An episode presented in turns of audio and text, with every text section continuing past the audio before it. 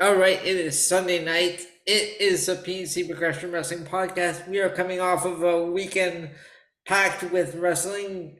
I'm Elio. He's Ben. Ben, what a weekend it's been. Uh, uh, between uh, Battle in the Valley and Elimination Chamber, that's like six yeah. hours. Yes, well, actually, actually more. It was closer to uh, seven hours, and then if you add uh, the duration of this podcast um, it'll be um, it'll be closer to uh, probably nine by the time we're done because we have uh, we have a lot to cover, ladies and gentlemen. Plus um, the fun stuff at the end, which colored me crazy, but we're still gonna do a full fledged uh, podcast for you guys. So while while you're uh, doing that, I am going to pull up the results for Bell in the Valley so I can follow along. Now, um, just uh um, just a heads up, folks. Um, Elio got home late, so he did not see uh, the entirety of Battle of Valley. Um, okay. He was he was at a uh, late party, and he he is dressed rather dapper. I can attest. Uh, I can I can attest to that for him.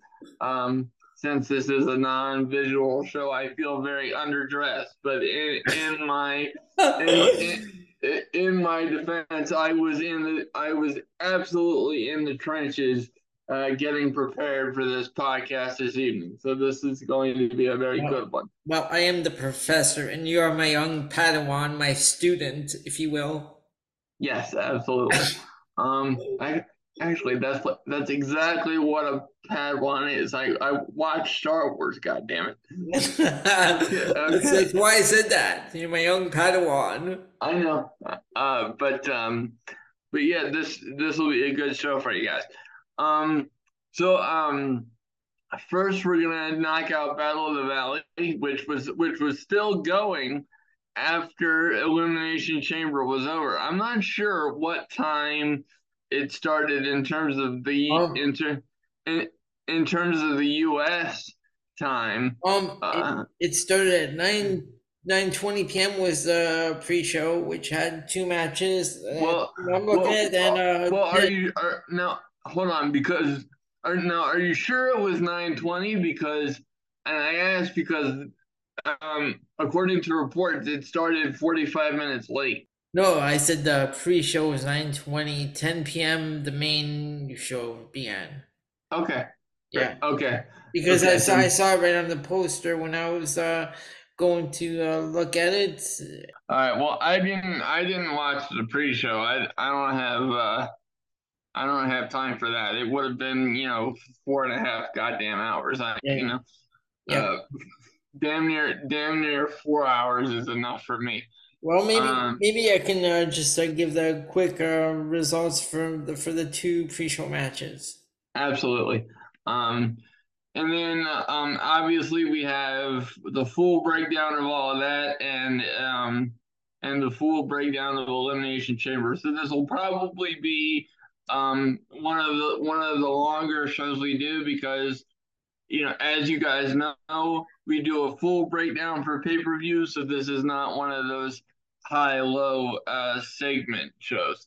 Um, so uh, make sure that you have refreshments and um, and Elio, this is this is going to be your verbal cue to hit the music.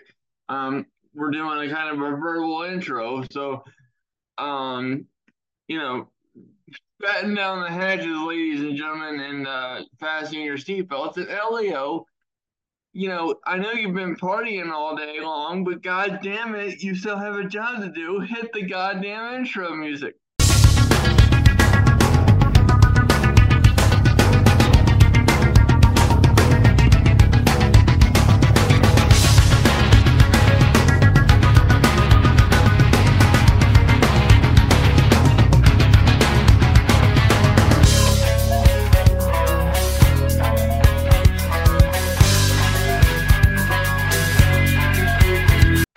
With that, ladies and gentlemen, Elio finally did his job, and we finally we finally got some music in the venue this evening.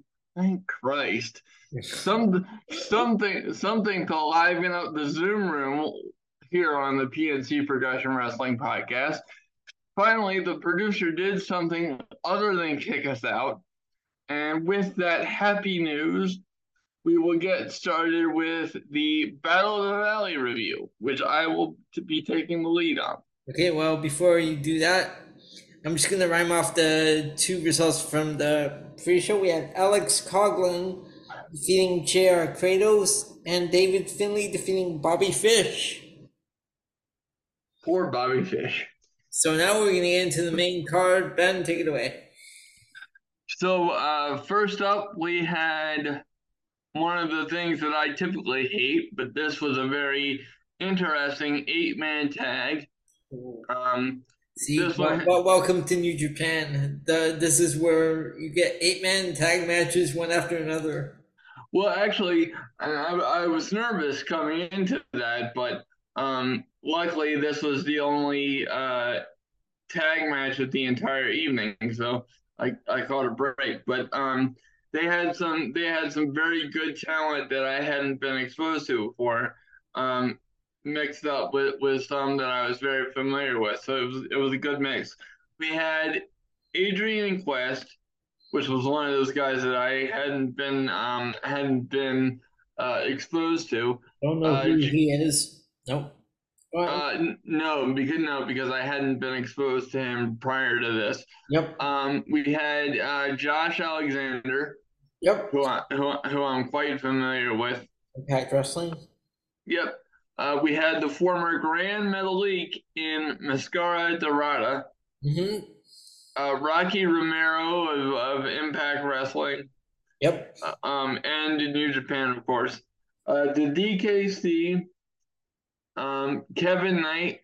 That still bothers me. I, I, I don't I don't I just don't get that name, the DKC.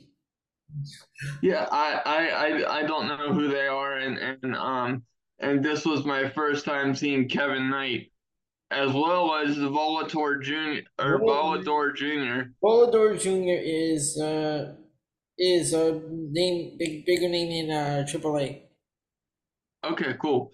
Yeah. And of course Kushida, who who thankfully was not dressed as Marty McFly. Oh, he wasn't. Okay. Uh, no, I that was that was clearly a, a WWE initiative. Okay. Um. No, because I know at Wrestle one of the Wrestle Kingdoms, he did come out with the whole uh, Back to the Future theme, and he had we had um another one of the wrestlers playing uh Doc Brown. And and trust me, folks, I am. If, if you guys didn't know this, um, we we have used the DeLorean theme throughout the history of this podcast. We haven't done a we haven't done a retro uh, pay per view review in quite a while because we've been so busy with with the current uh, pay per view schedule, which has been absolutely hectic in the latter stages of last year, coming into the early stages of 2023. Which will be making a return very soon. Um. Yes. Um at the very latest after WrestleMania. But, but um, until then, we have a plethora of um, pay per views coming up, even after uh, the festivities of this weekend, which was absolutely crazy. Um, but um, I'll tell you what, for an eight man tag match, this one was very, very um, good and very interesting because, as I said, we had some talent that I had that I hadn't been exposed to. So it, it was kind of nice um, to to see some new talent. Um, as I, as I've explained, um, you know, the New Japan Pro Wrestling has always been the glaring weakness in my um, in my professional wrestling knowledge because up until quite recently, I just hadn't had access to it for a long time. Um, and, this is rare. This was eleven twenty two, which is one of the shorter matches. Usually, uh, matches in New Japan are really long.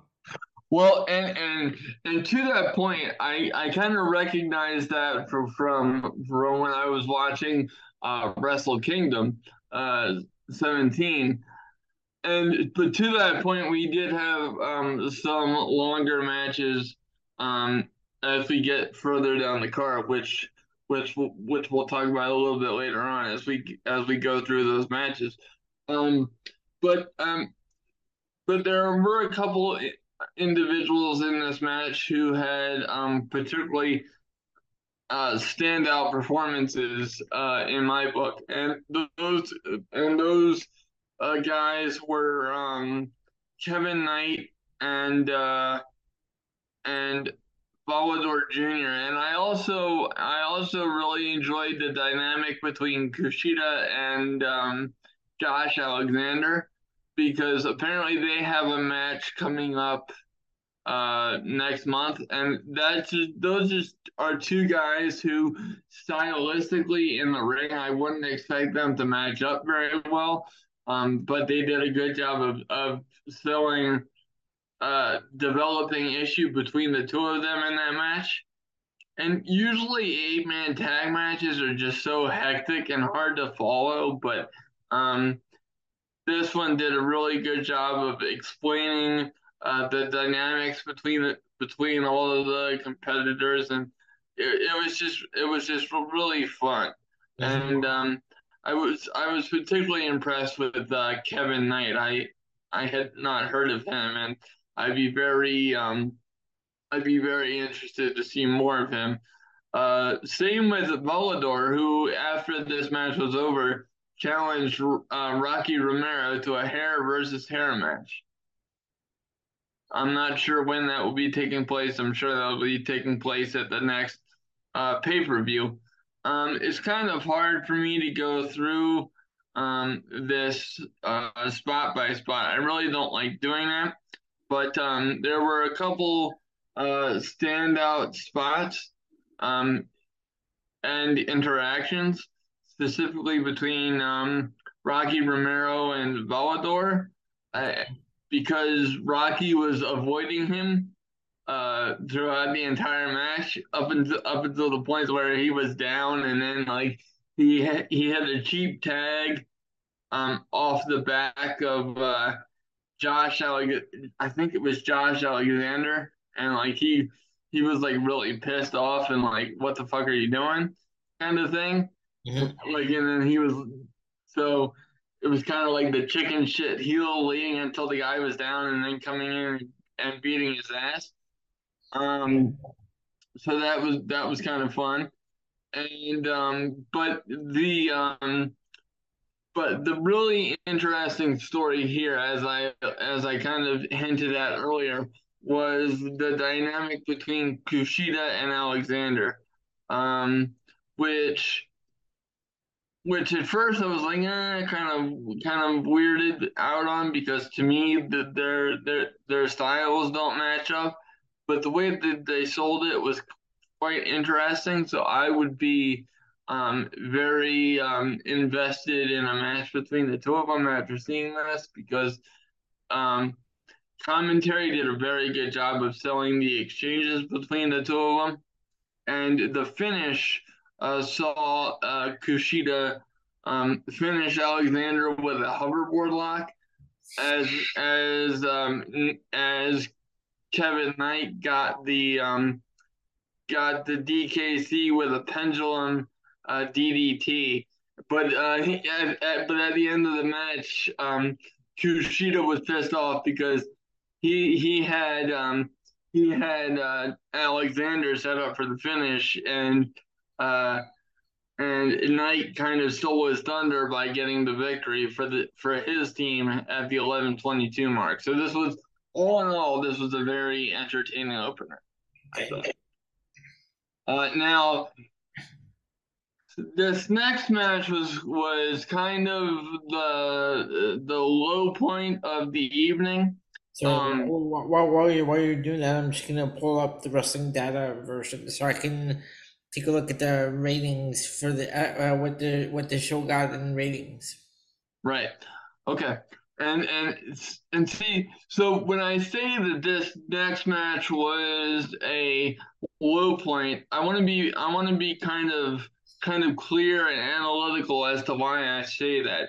It's not that the work between Fred Rosser, the former Darren Young in WWE, and Kenta was bad, um, because it was not uh, by by any stretch. It, it, what took me out of it personally, and and as I'm as I'm reading this review uh, for the first time, um, as I'm talking to you guys live, it would appear that the reviewer agrees with me. For me, the commentary is what made this match weird. Because they were selling this as if this was like a huge um like turning point for uh, New Japan Pro Wrestling. Like this was like a this was like a huge oh, deal. And yeah, in New Japan, this open weight title is is somewhat of a big deal. Right, and and and I and I get that in terms of in terms of the title being a big deal, but like they were they were talking about the match between these two guys being a big deal, and oh. I didn't I didn't understand that. So we had uh, Fred Rosser, the former Darren Young. Yes, yes, and, and that was kind of that, that and that was kind of throwing me off too because I'm so used to seeing him as a uh, as a tag team guy, mm-hmm. but um, but the the dynamic between the two of them was just kind of off, like and and the match just seemed to drag on and on and on for like no reason at all. Um, like, and even even the even the finish um was a little bit weird because um, you know, they did several ref bumps, and so so during one of them, uh, Rosser had had locked in a like a cross face um chicken wing kind of or like not a cross face but like an STF so you know, you know what? I'm not even gonna give you ratings because this doesn't look like it's even been uh, updated. Everything's like 100%, but like some matches are four stars, some matches are three. Uh, well, no, I can assure you that that that's not accurate for this yeah, one. So I, I'm not gonna do um, But, but um, you know, but so Rosser had Kenta tap out um, while the ref was down, and then um, and then of all people, Juice Robinson, who I who I do understand is in the Bullet Club with Kenta, yep. uh, came out to cause the um, the interference by hitting um, Rosser with a roll of quarters up toward the t- toward the rampway, mm-hmm. which led to the to the finish. And it, it was it was just really weird. Okay. It's hard to it's hard to explain without you, you having seen it, but I think I think had you seen what I'm talking about, Elio, you no, not really. How about like when uh, someone gets hit with the roller quarters? I get it. Yeah. Yeah. Um, and it was just like, like why would why would someone the caliber of a Kenta need that kind of chicken shit assistance? We all know, like even I know about Kenta. Um, very well from his time in WWE and uh, you know just understanding you know wrestling history like Kenta doesn't need that shit. Mm-hmm. um, you know, so it's it's just weird. Um, but the show um, recovered itself um, well uh, with the next match. We had um, the strong open weight tag team championships on the line. Um, with the Motor City Machine Guns versus another team I had not heard of before. This one being the West Coast Wreck- Wrecking Crew. Um, and this was a pleasant surprise for me. Um, this was a very good sub 10 minute match. This is this is the kind of tag team wrestling I wish that we would see uh, more consistently over on the U.S. side, like in WWE. Um, this this was um, very very good. Um, and uh, the Motor City Machine Guns, who I'm very familiar with from from the many years that I watched uh, Impact Wrestling consistently, they are so good. Um, so um, they um, these two teams worked very well together, and um, I am I am it was it was refreshing to see the Motor City Machine Guns again, and um, and I believe, let me make sure I get this right.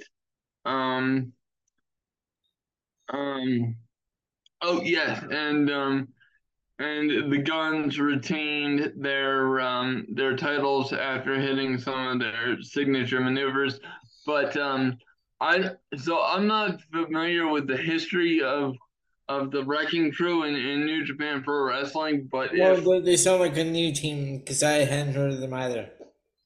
Yes, but but so if if this was to be their breakout moment, I think that they succeeded because they impressed the hell out of me against a very well established tag team in the in the Motor City Machine Guns. Yeah. Now, this next match, folks. Uh, The, no, no, no, the match itself was was absolutely fine. It was very, very good. yeah.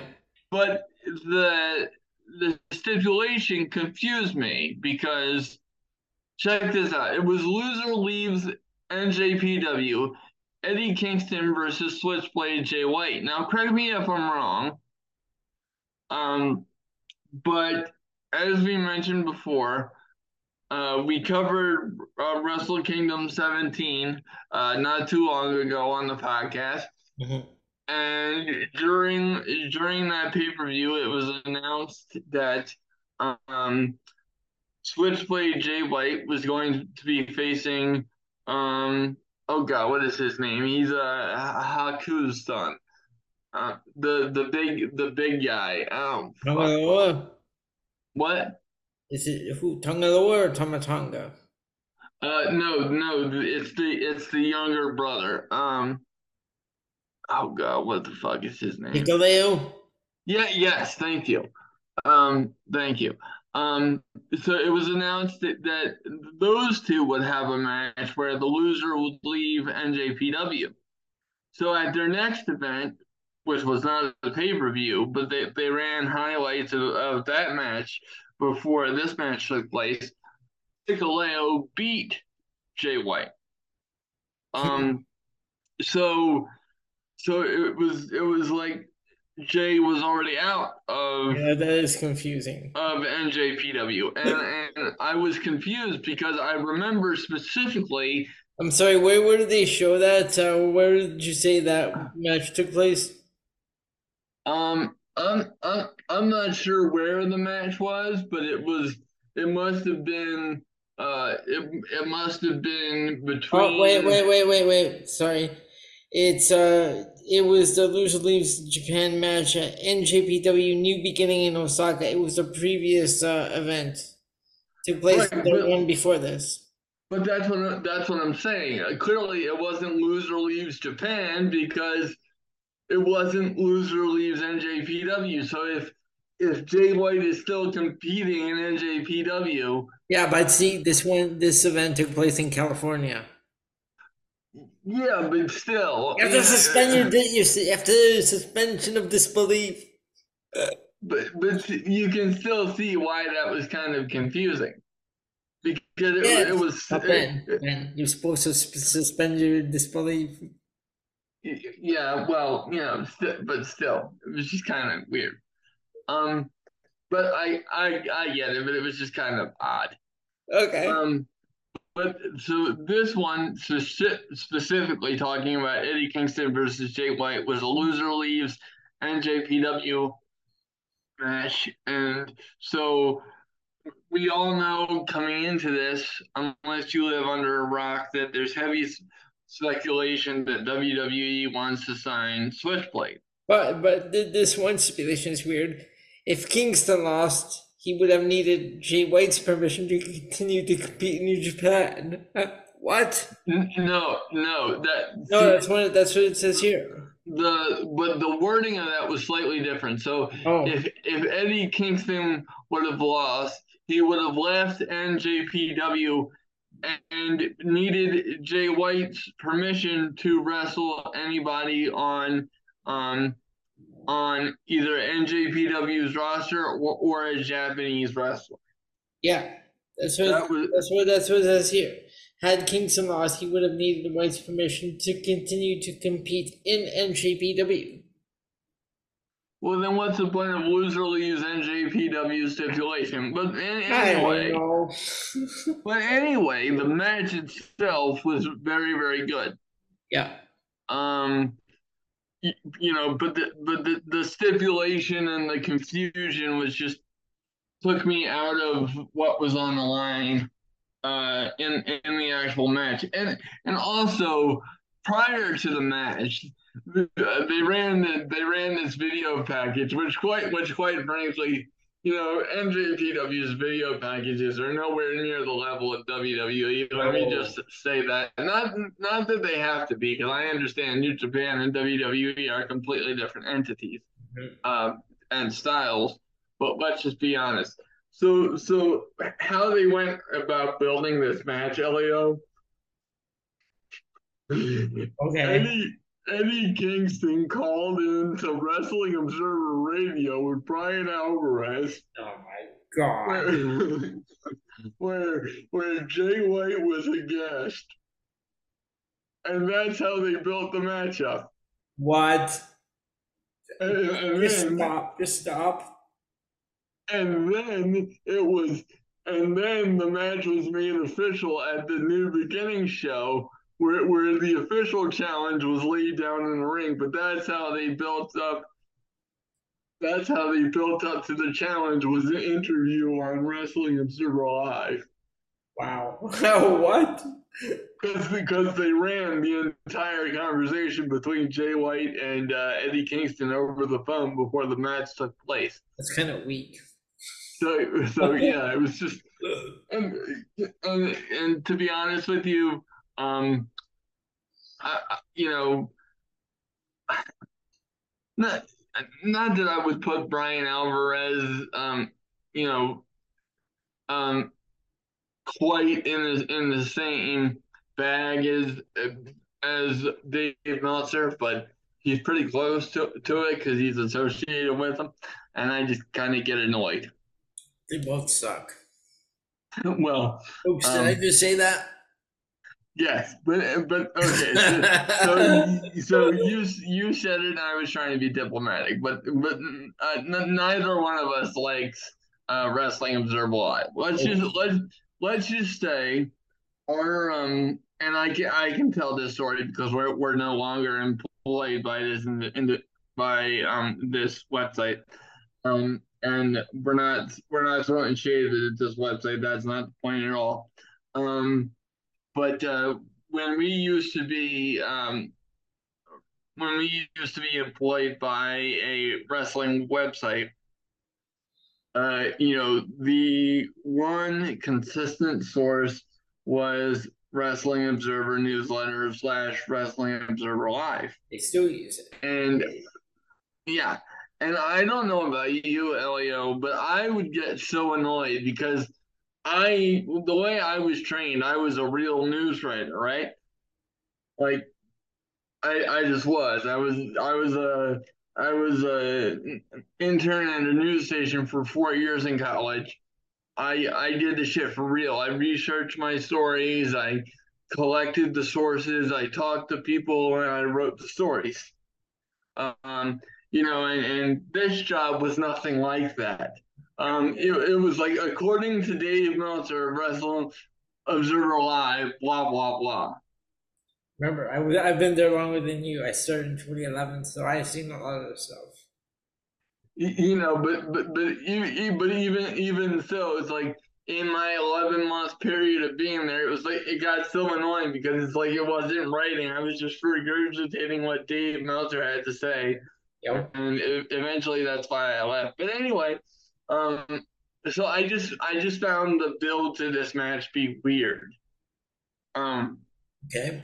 after after after they spotlighted it, but the actual match itself was very very good.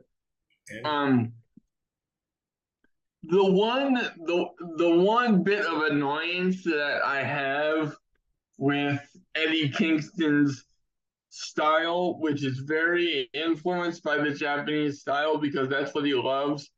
And and I'm not criticizing that because I'm, I'm I like it too. But he is so reliant on the chops And every single Eddie Kingston match that I have ever seen, he always does the same spot where he he invites people to chop him, and then they get into a chop fest, mm-hmm. and and their and their chest end up looking like hamburger meat. He would lose that one that one to uh, Walter. Exactly. Thank you. You acknowledge you acknowledge that his name is Walter and not Gunther. Thank you. You, you. have no idea, ladies and gentlemen, the smile that has erupted on my face because Elio finally made that acknowledgement. Um, but, but so so I don't know about you, but that's just my one annoyance with Eddie's Eddie's style is is the chop fest just gets annoying to me. But the rest of it was was awesome. Now I said I have, now I said I have the question of the week for you. Um, which I'll get to later. It has to do with Eddie Kingston. uh, yeah, well, I'm I'm very excited about that now. But but this was this was 19 minutes and and uh, and nine seconds, and they really did a did a good job, um, commentary wise, of um of selling this match and like being emotionally torn because like the crowd uh, the crowd obviously wanted Eddie Kingston to win the entire time, but then um, the, the former Aiden English and um, Ian Riccaboni were on commentary and like and um, and the, the former Aiden English was like, do these people really understand what they're cheering for? One of these you know, one of these people is no longer going to be in New Japan Pro Wrestling either way, I think that this is a lose lose situation for the company. Um, and I'm wondering if the fans realize that like this is this is a great match, and I'm not knocking anybody, but like I just want I just want them to understand that. And I think I think at the end of the match they really did because they were they were giving uh, Jay White his flowers and um, you know, like I said, outside of that chop fest, which is just a personal pet peeve of mine, mm-hmm. um, you know, this is this was a really good uh, match. Um, and one piece of, of of psychology that I really enjoyed was at one point toward the end of the match, um, um, Eddie Kingston was on his knees and he offered a fist bump to uh, Jay White as a sign of respect. And even though I don't like spitting, I hate spitting in any uh, in any context when we're talking about a fight. I just uh, I think it's disgusting. Ben, Ben, Ben, we, we should uh, go into commercial because we're gonna get cut off by the producer. Um. Okay, we'll be right back.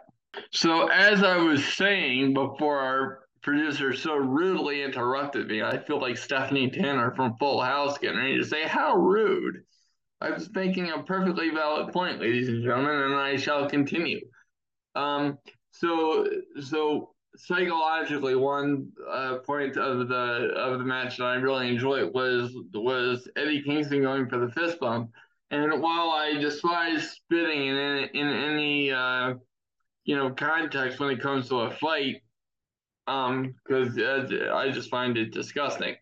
Um, you know, it, it it added to the the personal issue and and the and the heat behind the match and and the interest and the emotional uh, aspect of it. Um, so that really led to the ending of the match. Um, but um, but like I said, the it was really a, a story driven match and it also had the physicality and the and the badassery that you would expect out of these two guys. So so all in all it was it was a very um it was a very good showing for both guys. Um next up we had uh, a filthy rules match between Homicide and and Tom Lawler, who, if if anybody listening um, does not know, Tom Lawler used to be in MMA before he came over to um, uh, professional wrestling. Yep. He was he he was in the UFC, uh, quite successful. He, he was also in a Major League Wrestling. Absolutely, and um, and his nickname was Filthy Tom Lawler, so that's where we got the you know the Filthy Rules match, which is now, basically an un, an unsanctioned match without ropes. Yeah. Um. So, so this was a lot of the fun. It was pretty much a hardcore. Um, it was pretty much a hardcore style match. Um, but um, you know, there were parts of it that I liked and parts of it that I don't that I didn't like. Um, you know, I think homicide trying to stab Lawler with a fork was a, was a little too too much, even though it was just. Is he the butcher? even well, I, I, was getting to that. Even though even though it should be stated out of fairness that he was just trying to stab him in the foot, not the head, like Abdul was the butcher. He took the words right out of my mouth. So, oh, yeah. so we did do that, but but it's just um, it's just uh, that's one of the things I don't like. So, but one of the things that I did like is even though they took the ropes off, they still had the pieces um, that attach the turnbuckles. They still had like the oh, metal okay. parts of the that attach the turnbuckles. Okay. So they were being used as weapons, and that was and that was kind of cool. Um, you used to have these matches in uh, MLW. Like I had never seen it before until I started watching MLW, where they just had a match right there without any ropes.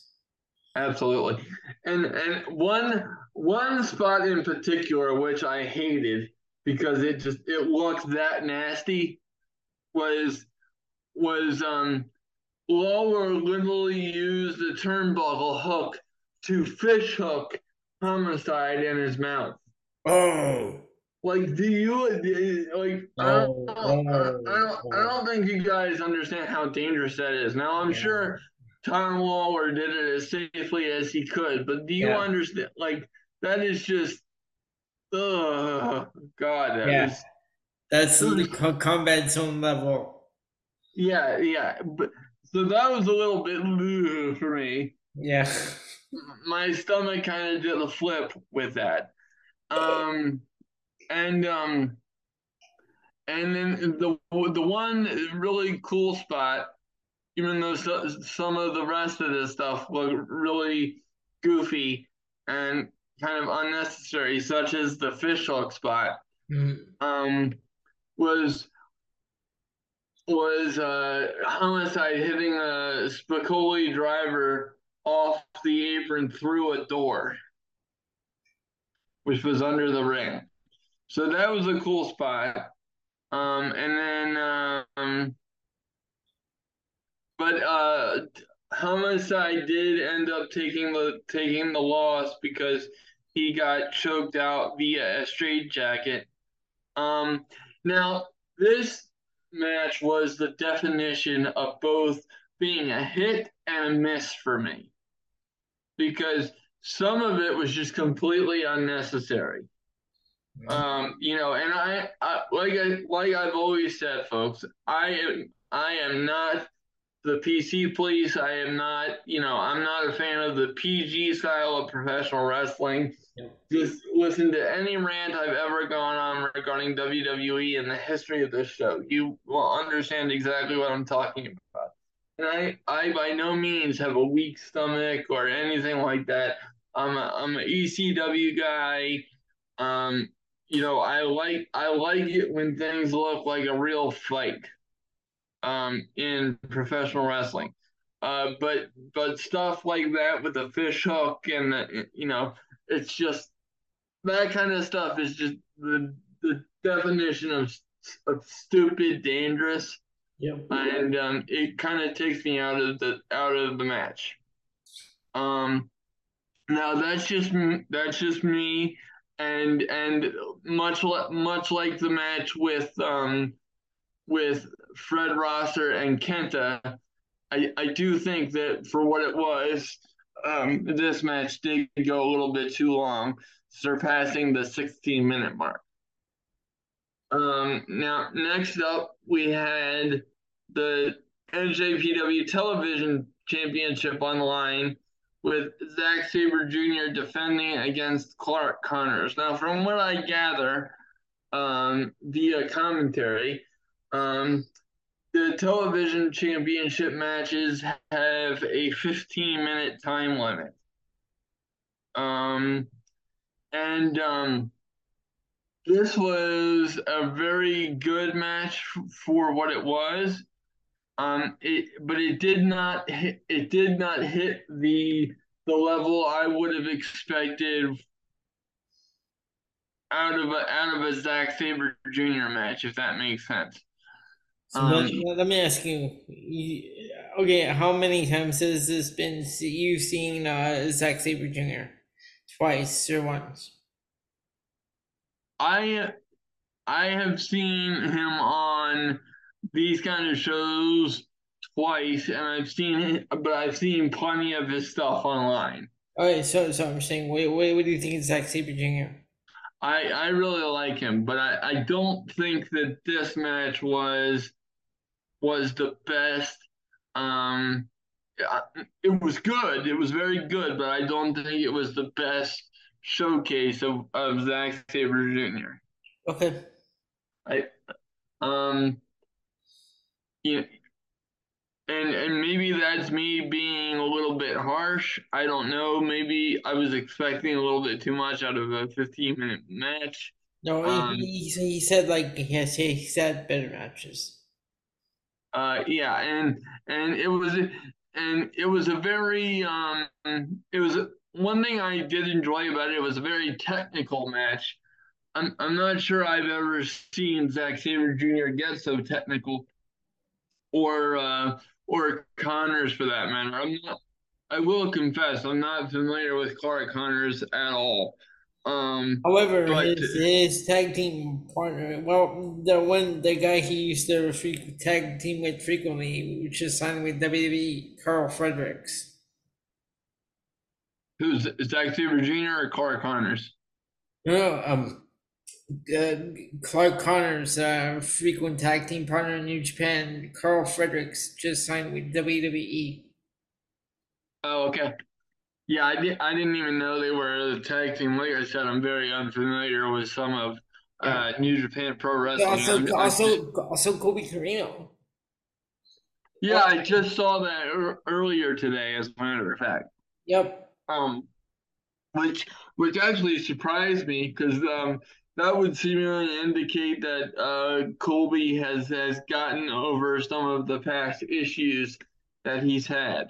Um, so that's a very good thing um, for him. So hopefully, hopefully things continue to go well for uh, Colby Corino, and I'm I'm excited to see what he can do in WWE. um, I'm oh, I'm sorry. Go ahead. No, I said okay. Um, but yeah, this was this was a very um this was a very good match that didn't quite that didn't quite um, hit the great territory.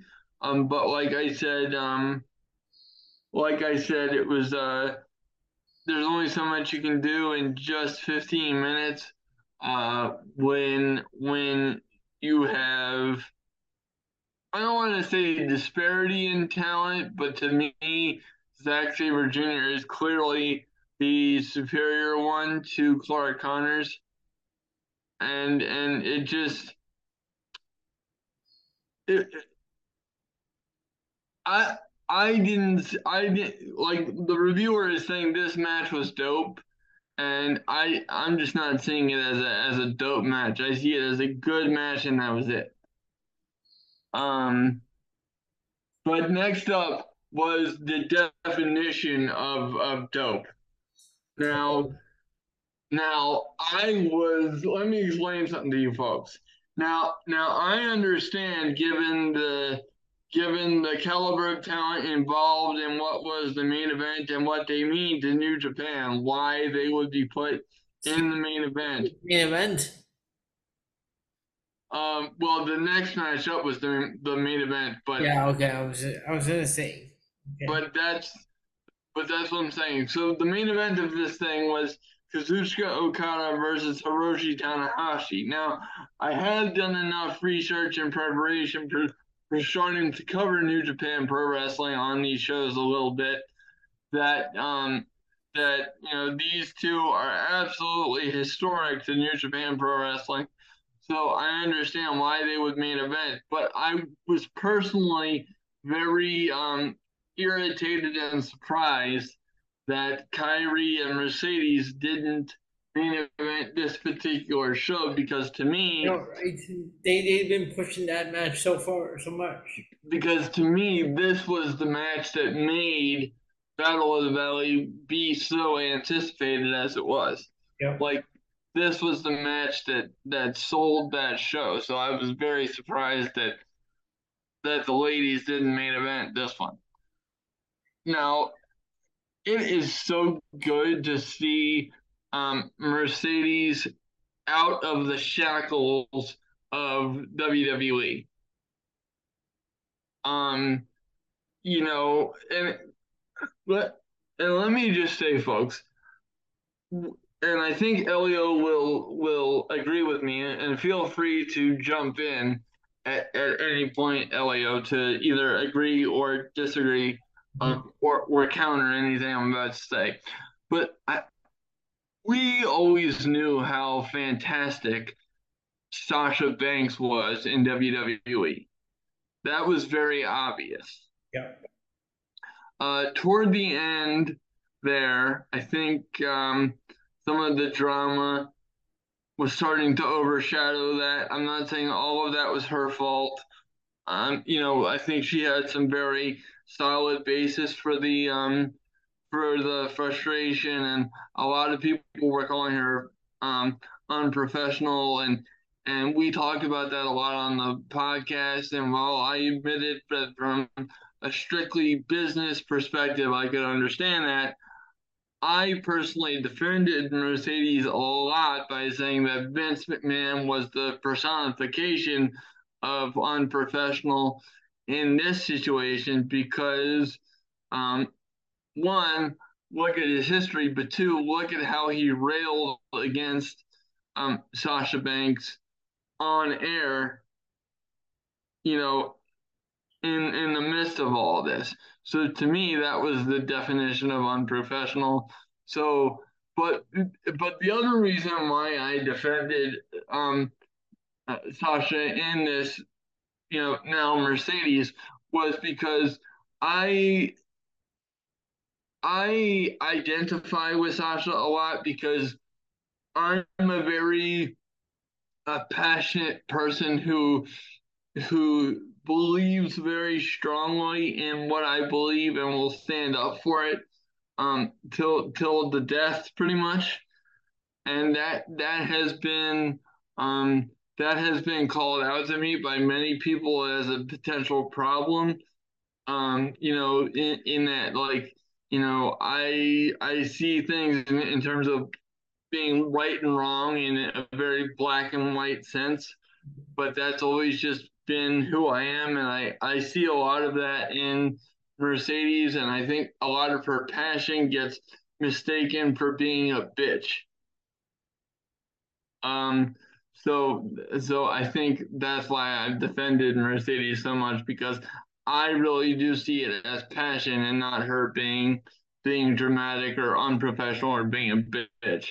I see it as someone who legitimately cares about her craft and wants to do the best she can, and that's why she's so happy to be in New Japan Pro, and that's why I'm so happy for her. Now, getting into the getting into the match, this thing was just absolutely fantastic. Now, now before we go any further, you know, um, let's not let's not lose sight of the fact that it takes two to tango in this situation, and Kairi, aka Kairi Sane in WWE, is fucking phenomenal. And these two ladies tore this shit up this was the match that I think everybody wanted to see for for for a debut for Mercedes Moné Uh, in NJPW. This thing was exactly what you would expect in terms of quality, in terms of showmanship. Now, there were a few there were a few noticeable um you know hiccups uh in in the match that I that I noticed, but in terms of like excitement and um and things like that, and considering that um Mercedes had nine months off, uh, this match was extremely good. And Elio, if you if you go back and watch any match from this show, go back and watch this one if you didn't have the opportunity yet. Yeah, I'm gonna go back and watch this one. Um, this was this, and I'm I'm not kissing any ass here. This was just. I was I because uh, I was trying gonna watch it before the the podcast. I wanted to watch at least this match, but I was looking for it. I fast forwarded to the end because I thought it was going to be the last match on the show. Well, and and that makes two of us. Like I said, I was quite irritated and surprised, to say the least, that it wasn't. Now, now this is one of those matches, folks, eh, where I can't do it justice by describing it. If I tried to go through all the high spots, um, you know, we'd be here all night long. So I'm just gonna cut the shit and say that this match was absolutely fantastic in my opinion. This is what this is what quality um you know women's wrestling and quality professional wrestling has the ability to look like. And if this is what Mercedes, aka Sasha, whatever you want to call her, is capable of, then I understand why she was so frustrated in WWE under the thumb of Vince McMahon because for having nine months off and this is what she produced, holy shit. And the other thing, folks, is like if you go back, she released two videos, one quite recently and one a few weeks ago, uh, um, in in um, anticipation of her debut in in this match, and she was so she she was so emotional about it and so thankful, and she was talking about how you know it meant so much to her to be in NJPW specifically, and she talked about how she got good luck text from. Uh, you know, Triple H and, and William Regal that were very heartfelt and so there are a lot of people that are pulling for this this lady.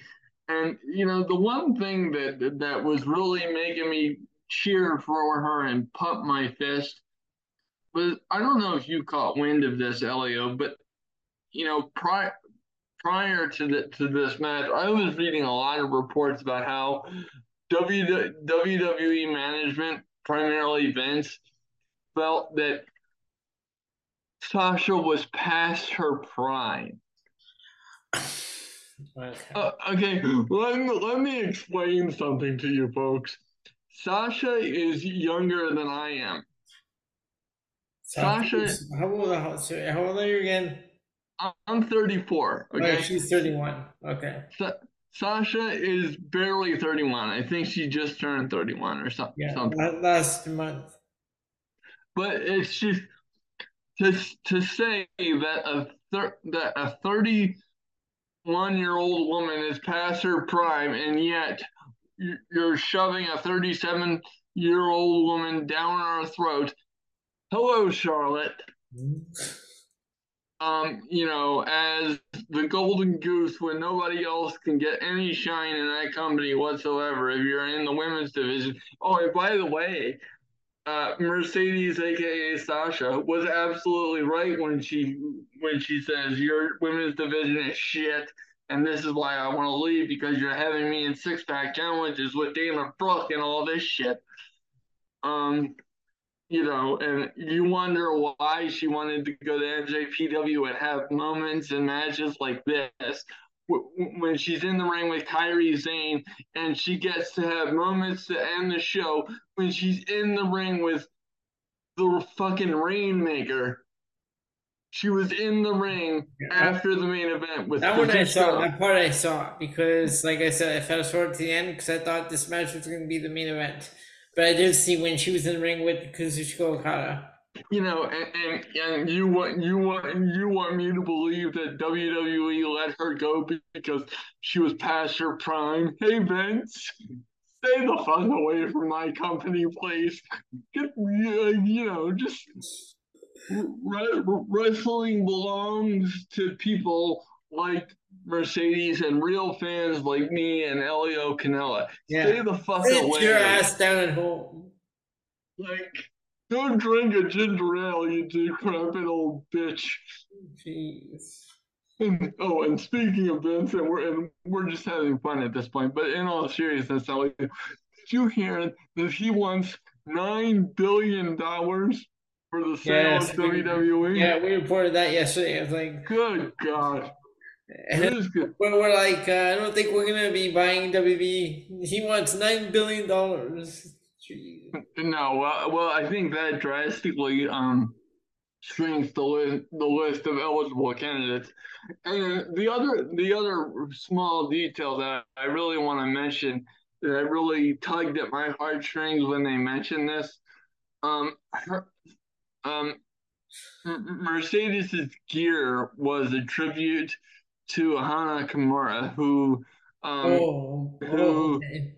in 2020 uh committed uh suicide, suicide um, thanks to online bullying, Yeah. um, which and um, and for those of you who don't know, uh, suicide is a very touchy subject for me personally because I have lost someone extremely close to me uh, thanks to suicide. So uh, that is that, that is the uh, that is something that is very near and dear to my heart in terms of preventing that and shining a light on that. Um, and so I, I just thought that that was a very classy move. Sorry, man. I, I just, I just, I just uh, thought of something. I, I was uh, because we're doing uh, NJPW, and I got the latest uh, issue of Pro Wrestling Illustrated. So shoot, And look at the cover. Oh, sorry. Hold on. What? Wait. Oh, wait. And look at. Where's it cover? Hold on. don't you hate technological difficulties, folks? Right. Give me a minute. I'm Good going, lord. I'm going to the back. I can't believe we got to go all the way. Okay, here we go. Look at the cover. And justifiably so. Yep, there we go. She she's the she's the hottest commodity in professional wrestling right now, and she and she just proved why.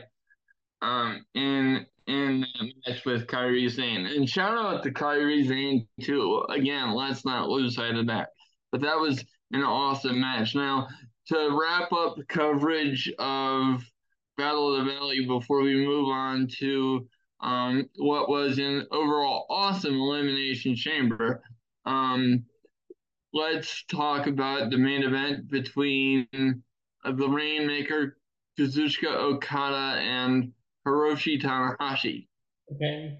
Now, this was extremely good, but I I have to admit that I was going into this match with with um with anger clouding my judgment of it because I wanted I wanted so badly for the women to main event this show. Um, because I I felt like the coverage of the match and all that just warranted it. Um, so in all in all fairness to the the two involved in the main event, I understood it, but I was I was coming in here with a, with a kind of a slanted viewpoint of the match. But that being said, um, once I got over that, shortly after the bell rang, um, that they prove why they are exactly who New Japan um, presented them to be because these guys are absolutely fantastic and and they made note of um t- of Tanahashi being um 46 years old. And I don't know how how old um the Rainmaker is, um, but keep talking. Ta- I'll look that up. But for Tanahashi to be 46 years old and to deliver that kind of match with Okada, who is at the top of his. Oh, so Okada is 35. Yeah. So to for someone like him to be able to deliver that kind of match with a guy 11 years his junior really speaks to the conditioning and and talent of of uh, Tanahashi. So shout, I know that seems like a small detail and stuff, and some people might overlook overlook overlook that like oh they're professional wrestlers they're supposed to be in good shape i don't over i don't overlook stuff like that like that stuff impresses the shit out of me because not everybody can have a career the length of a Ric Flair. I mean that okay. it's is kind of ridiculous. These two, uh, their birthday is five days apart. Uh, Okada is November eighth, and uh, Tanahashi is November thirteenth. Oh, Tanahashi shares a birthday with my late grandmother. Yeah. Very good. Um, and so I was um I was very um highly impressed with this match. It was a little bit um it was a little bit shorter than I would have anticipated it. I this one got 21 minutes and 8 seconds. Okay. Um and you know, and the reviewer is right in in in what they say about this. Like this was a good match, but it it it, it wasn't like the best work that I've ever seen from either one of these guys. Now, granted, um, I'm not, I'm not nearly as familiar with um with NJPW even as my co-host is, and I'm I'm not the authority on New Japan Pro Wrestling history.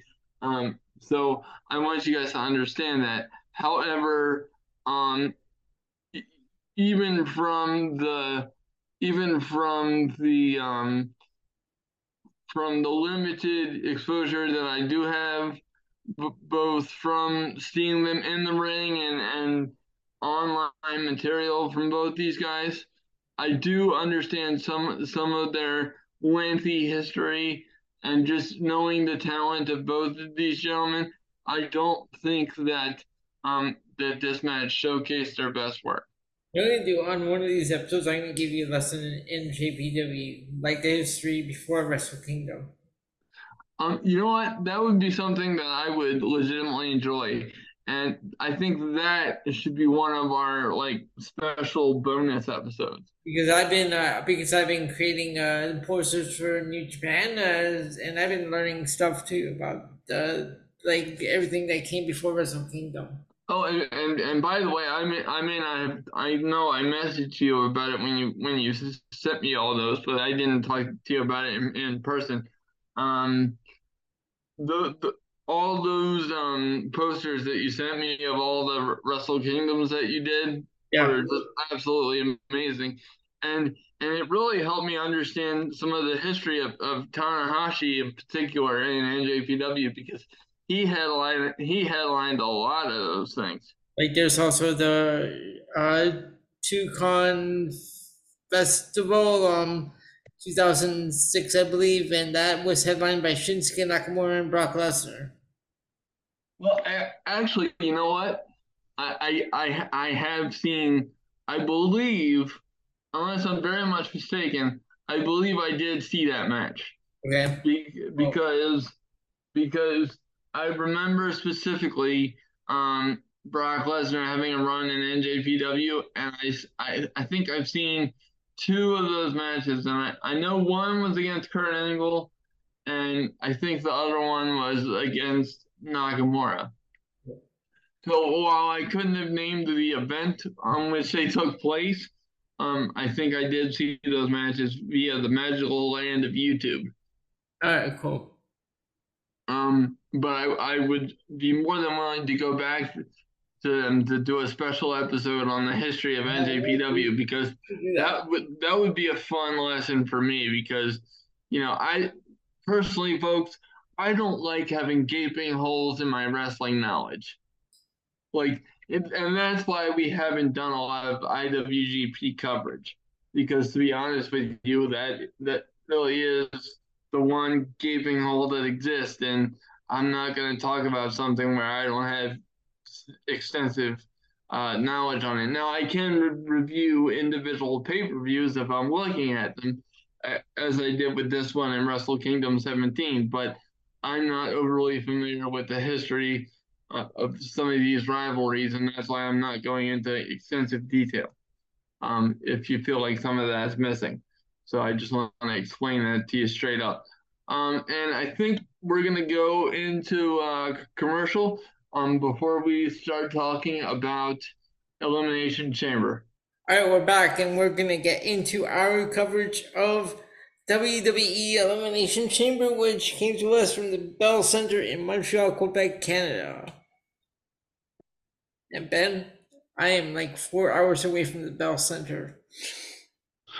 Yes, I uh, I was uh, quite je- I was quite jealous um, because I was you know your um, your home your country arena man they brought the intensity and the passion to the elimination chamber last night. See, because I'll uh, I'll just say this before we get into the coverage. I I freely admit to you folks that I have been jaded toward the Elimination Chamber pay per view for a number of years. It's kind of lost its um, shine to me, um, so to speak, um, because it's like it just feels like they put matches into the chamber for the sake of putting matches into the chamber with no real, uh, you know, story or build behind them. And you know, incidentally, the match with the most build this year was not taking place in the chamber. But having said that, like the fact that we had the chamber in Canada this year and everybody was so excited and so engaged through every match, I wish, I, I wish like you wouldn't believe, folding my hands to the wrestling gods, that we could have crowds more often, like the ones that we had in the Bell Center for both SmackDown and Elimination Chamber over Friday and um, and Saturday, because those two days really um, and cap- really captured how special fans can help make moments in professional wrestling. Continue. Yes, sir. And um, here we go. We got um, you know what? I don't even know if there was uh any uh, matches on the kickoff show. Not that I care because I didn't even watch it, but just out of curiosity, let's take a look. While I pull this up on uh, on my iPad, and um, no, we went right into the show itself. So the first match of the night is the Women's Elimination Chamber. The winner goes on to face Bianca Belair at WrestleMania 39 for the Raw Women's Championship. In this match, we had Asuka, Carmella, Liv Morgan, Natalya, Nikki Cross, and Raquel Rodriguez. It's Raquel Gonzalez. Yeah, you, you morons. so, uh, the, what, what is a, with this company's fascination of changing names when it's not necessary? Don't, they did it to the Rock's daughter. Instead of calling her Ava Raine, they just shortened it to Ava. I saw that. How ridiculous is that? So uh, the, for me, this was a good opening match. Um, right, right out. Uh, um, Liv Morgan and Carmella, Carmella and Natalya double teaming Liv Morgan in the corner near the pod, and Nikki Cross with their facial expressions. yeah, I I love I love Nikki Cross, and this is why I wanted Nikki Cross back so bad, and why I'm so happy that Nikki Ash is dead. Can you imagine having Nikki Ash in her butterfly costume with a fucking cape in the elimination chamber no, and I don't want to. But uh, they made uh, they made some good use of the chain link fence. Uh, Natalya trapping Liv Morgan's head in within the chain link. Um, uh, and Nikki Cross did the same thing at one point. Um, then the the one spot where they tried doing the Bret Hart Steve Austin spot from WrestleMania 13, where Natalya had a sharpshooter and Asuka had uh, a submission hold on, and uh, Liv Morgan passes out. Yeah, that was that was a really cool spot. But the end, uh, so of course the ending came with uh, Asuka getting the win via submission with the Asuka lock. Yes, and and that's where I picked up some major points uh, via our pay per view um, points game. Sure. Now, we'll, now we'll get into this later on, but there was one major match which absolutely screwed me in the in the standings of, of that uh, situation. But, oh, go ahead. Um, but um, before we move on, I just want to say, like, this match was was really good. Both chamber matches, I felt like delivered what they needed to deliver. I do think the men's was better, as we'll get into. Um, but um, but but what what what took away a little bit. Now I don't know about you, but for for the women's side of things is to me, Asuka was such a clear cut winner mm-hmm. that it was just like everybody else was just placeholders for the pods and and and what such. Because out of everybody in in that situation, nobody nobody else made sense to go up against um, Bianca Belair unless your unless your name was Rhea Ripley. Now I now I still stand by the fact that the matches should have been as follows for the women. It should have been Asuka versus Rhea Ripley and Bianca Belair versus Charlotte Flair. Because we've already had. Um, mm, I would have put Rhea Ripley versus Bianca Belair. Well, well, that's what I. No, you said uh, Asuka versus Rhea Ripley. Oh, did I? Um, well, no, that that's what that's what I meant. I would I would I would have put um Bianca Belair um against um Rhea Ripley. Yeah, I would. Yeah, and um, you know, it because we've already we've already seen Rhea Ripley versus Charlotte Flair, and and the match, quite frankly, well, well, we saw it. No one else saw it in the in, live because it was in the empty arena. But yeah, I get what you're saying. You're gonna confuse the people. What what I'm saying is Rhea Ripley and Charlotte Flair already competed at WrestleMania. I know, so, I know. Why, why going backwards? I don't understand. Yeah, and and to be honest with you, Rhea Ripley should have won that match the first time because she was coming off being so hot, having just won the NXT title. So it's yeah. like, you know, you gotta think here, folks. But of course, that's not Vince's strong point, which is why I'm so happy he's not in the chair anymore. so, what would you give this uh, match? Um, I'll give it a, uh, I'll give it a three, um, three and a half. I I take points off largely because of the um predictability um factor of it. Um, but having said that, all of the women busted their ass and and did a did a really good job making a compelling match. Uh, so pretty much 100% uh, agree, and they gave a three as well. That brings us to the weakest match on the show. Bobby Lashley and Brock Lesnar. I hated this match. Oh my god! Can we like okay? I mean, you know what, folks? Here's what we're gonna do. Live on the air, I am gonna pull up my Twitter account because I had a visceral reaction to this to this match live as it was taking place, or to this ending as it was taking place. Now, my fear is that we're only going to get another uh, Bobby Lashley versus Brock Lesnar match before WrestleMania, and nobody wants to see that you again. Think, you think we're gonna get one before? Oh, mm, Are they or gonna, are they gonna do one of back WrestleMania Backlash? They're gonna be in Saudi again. Or even worse, even worse than that would be if you have a triple threat between Brock, Bobby, and Bray. Mm. Which I could very easily see happening. I don't, I like. Which I don't want to want to see. So this is exactly what I said. I said horrible ending to this match. Yes, we knew what we, what we were getting coming in, but no one wants to see a fourth match between these guys, which this seems to set up.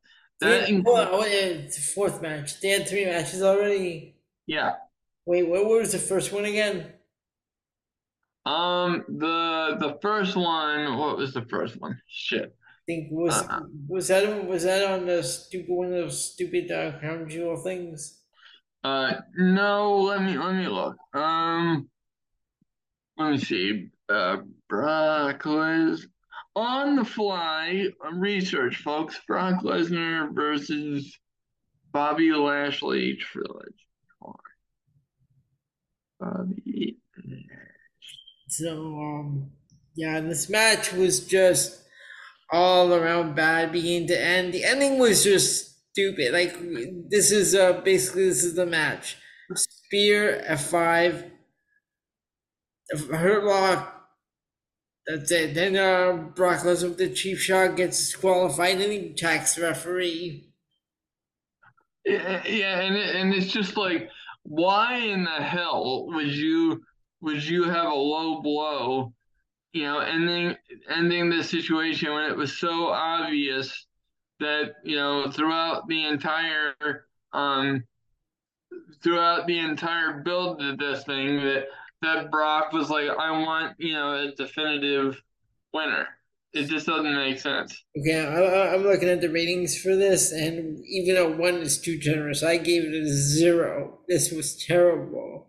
Oh my God! Yes, it, it like absolutely... because fifty percent gave it a one, and the other fifty gave it a three. Um. Well, who the fuck? And I, I, I, I, I mean this in in in every bit of vitriol I can muster. I'm not even trying to be funny. Who the fuck would give this match a three? What half-witted stupid motherfucker would give this a three? No idea, but it was, yeah, this match was stupid. So move on to the next one. Um, or did you have that? Uh, I, I, can't find it on it honestly. Don't worry about it. It's not even. It's important enough to think about anyways. I don't care about Bobby Lashley versus Brock Lesnar. Yeah. So our next, our third match is Edge and Beth Phoenix versus Finn Balor and Rhea Ripley.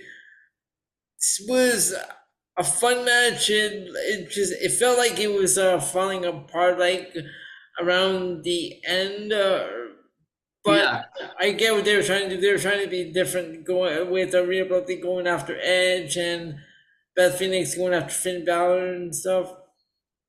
Well, um, and here's here's the thing right? So I'm not gonna.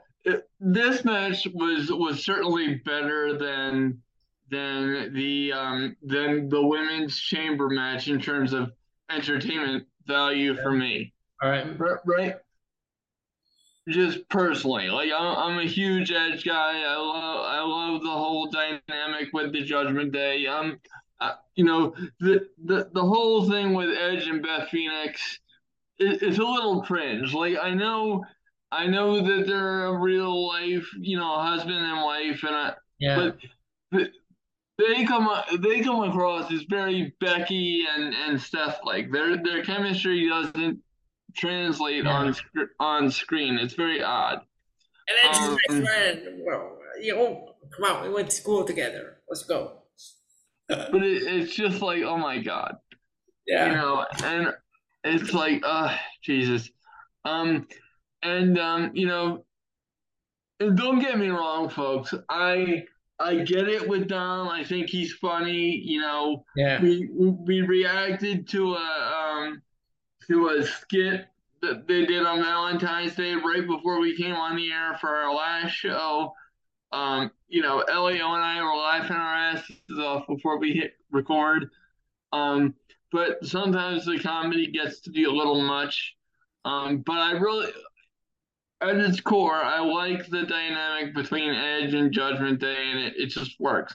Where the match itself, um, kind of got lost for me was toward, toward the very toward the very end where they had the botched uh, three count. Did you did you happen to catch that?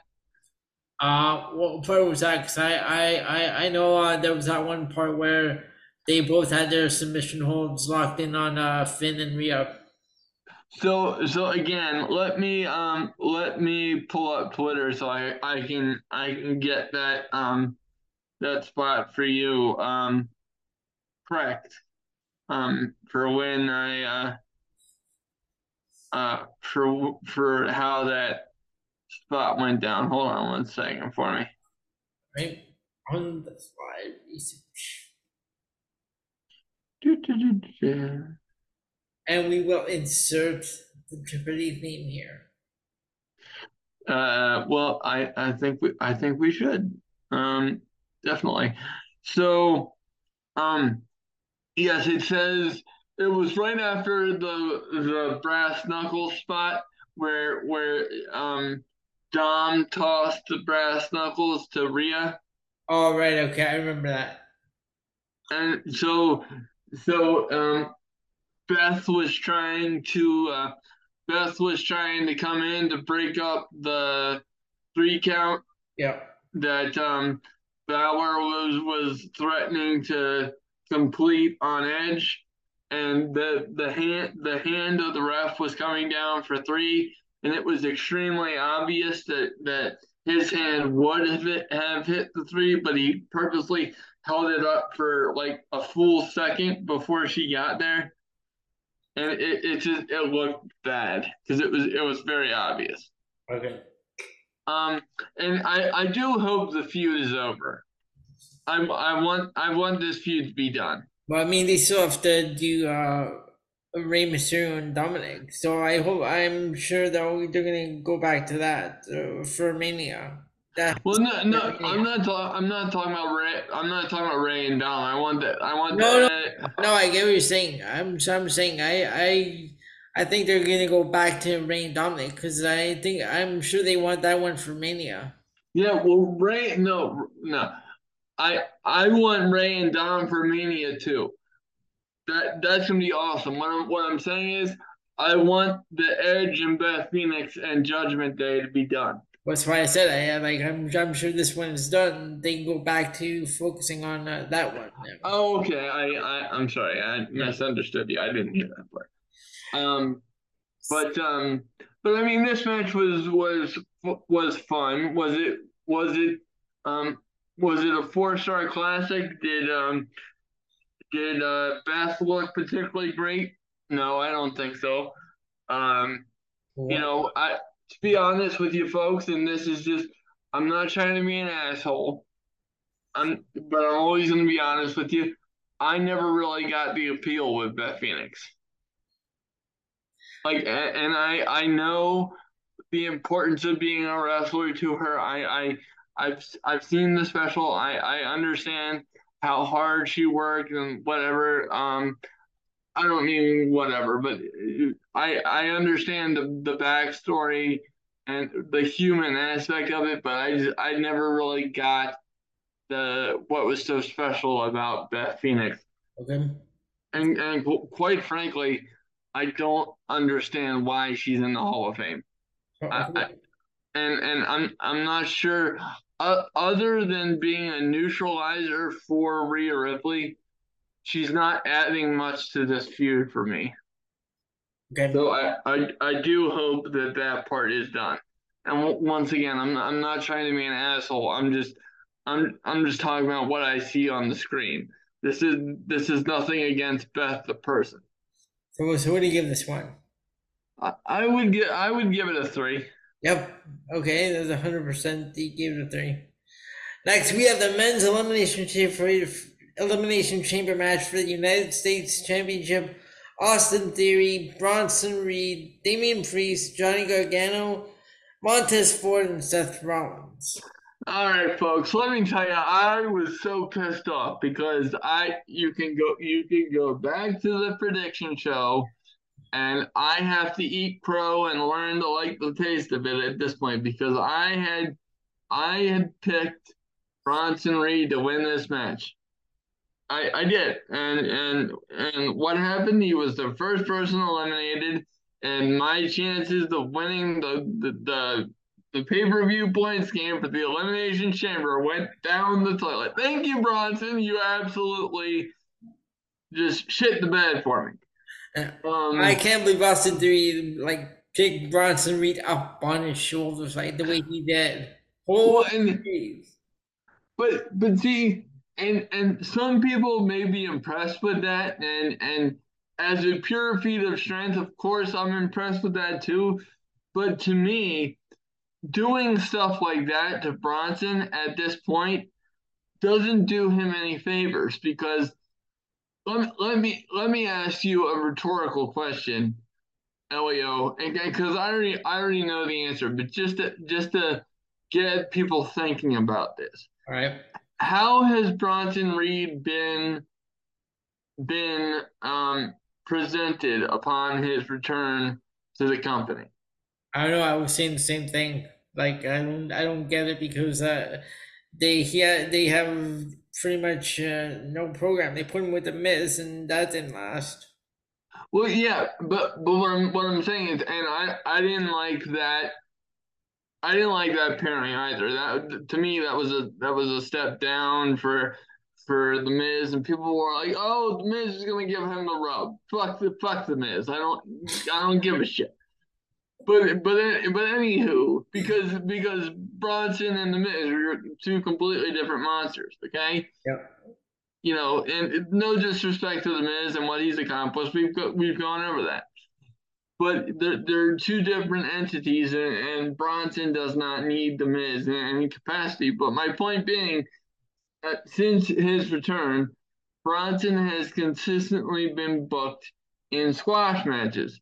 He is just destroying people, and and the only the only counter that people are going to have to my argument is that it took four people to eliminate him in the chamber. Well, that might be true, but to me, the fact that he got eliminated first makes that almost, um, you know, insignificant because, you know, you spent months building him up as this monster, and he gets eliminated first in his first major match back on the roster what does that what does that do and what does that say about Bronson Reed?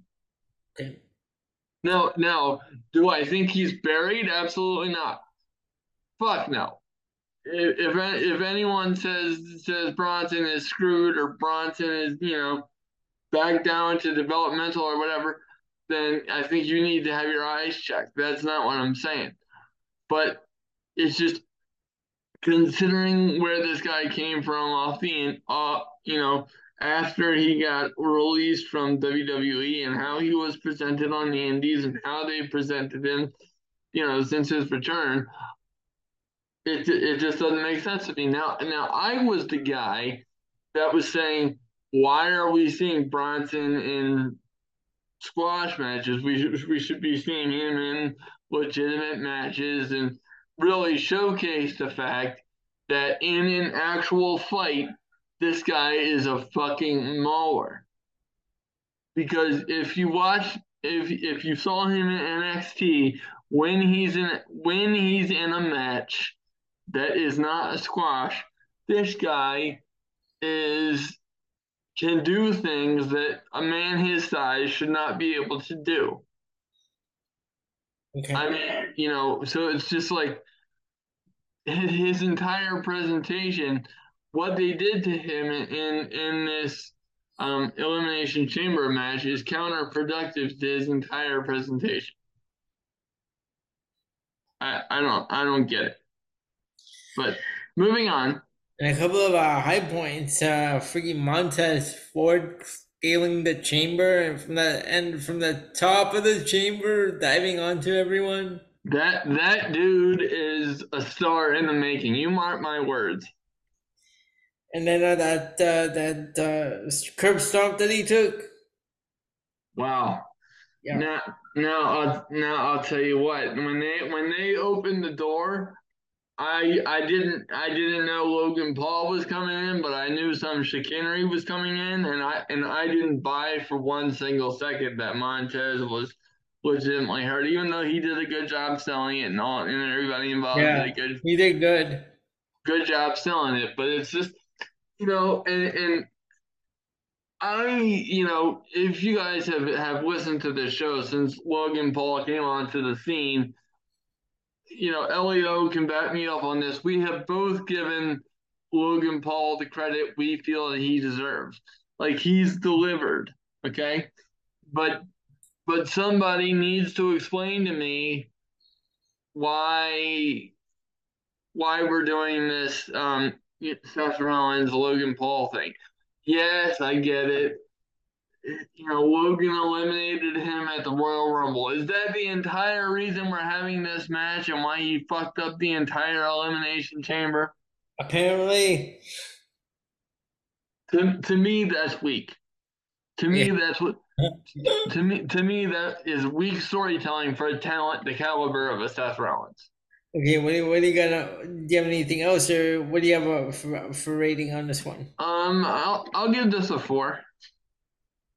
Okay, uh, the um, so let's see, thirty-three gave it a three, and sixty-seven gave it a five. Oh, entirely too generous, but um, but this was this was one of the better elimination chamber matches in many years. Yeah. So. And that brings us to the main event, the WWE Universal Championship match: Roman Reigns versus Sami Zayn. Ben, this match, beginning to end, this is called storytelling. Yes. And from that perspective, I loved it. I have loved every single aspect of um, you know, the bloodline storyline, long-term storytelling. This is something that I have been absolutely begging for. This is for, chapter two. I, Absolutely. You you could argue that this is chapter five. I mean, I, uh, I mean, th- th- I mean, this is this is a compelling novel, compelling movie that I think anybody would want to see. I mean, this is this is cinematic in it in it in its in its mastery of, of storytelling. Mm-hmm. honestly, um, and I I think um, and I, I think that this is the strength of professional wrestling um, being put on front and center when it's done correctly. Ben, did you uh, see did you see the comments when this match was going on? People were saying that this is boring. Well, well, I, I don't know what I don't know what the fuck they were watching because and, and now I do have I do have some concerns, but let let's let's worry about the positives and let's give these two their their flowers because this storyline has been the best thing about WWE for its entire duration. Um, and and I don't see any credible arguments to, to the contrary, to tell you the truth. Um, now, this match was exactly what I expected it to be based on all of the arguments that I've made leading up to it, um, revolving around, you know, should it be Sami Zayn or Cody Rhodes that takes it from Roman Reigns? And there are credible arguments on both sides that completely make sense to me. And, and yes, I, I see the time and I'll get it done before we um, go off the air. Um, but um, but here's here's the thing, folks. Sometimes you have to take things for what they are and just appreciate it when you're witnessing something special. And that's what I think this is. And me personally, and and uh, and I think I can speak for you based on our conversations both on and off the air. Um, I don't think either one of us legitimately expected Sami Zayn to win this thing. Um, because as I've said on a prior show, of all of Sami Zayn's, or I'm sorry, of all of Roman Reigns' opponents, Sami Zayn is perhaps the most um, unbelievable one to take the title off of him.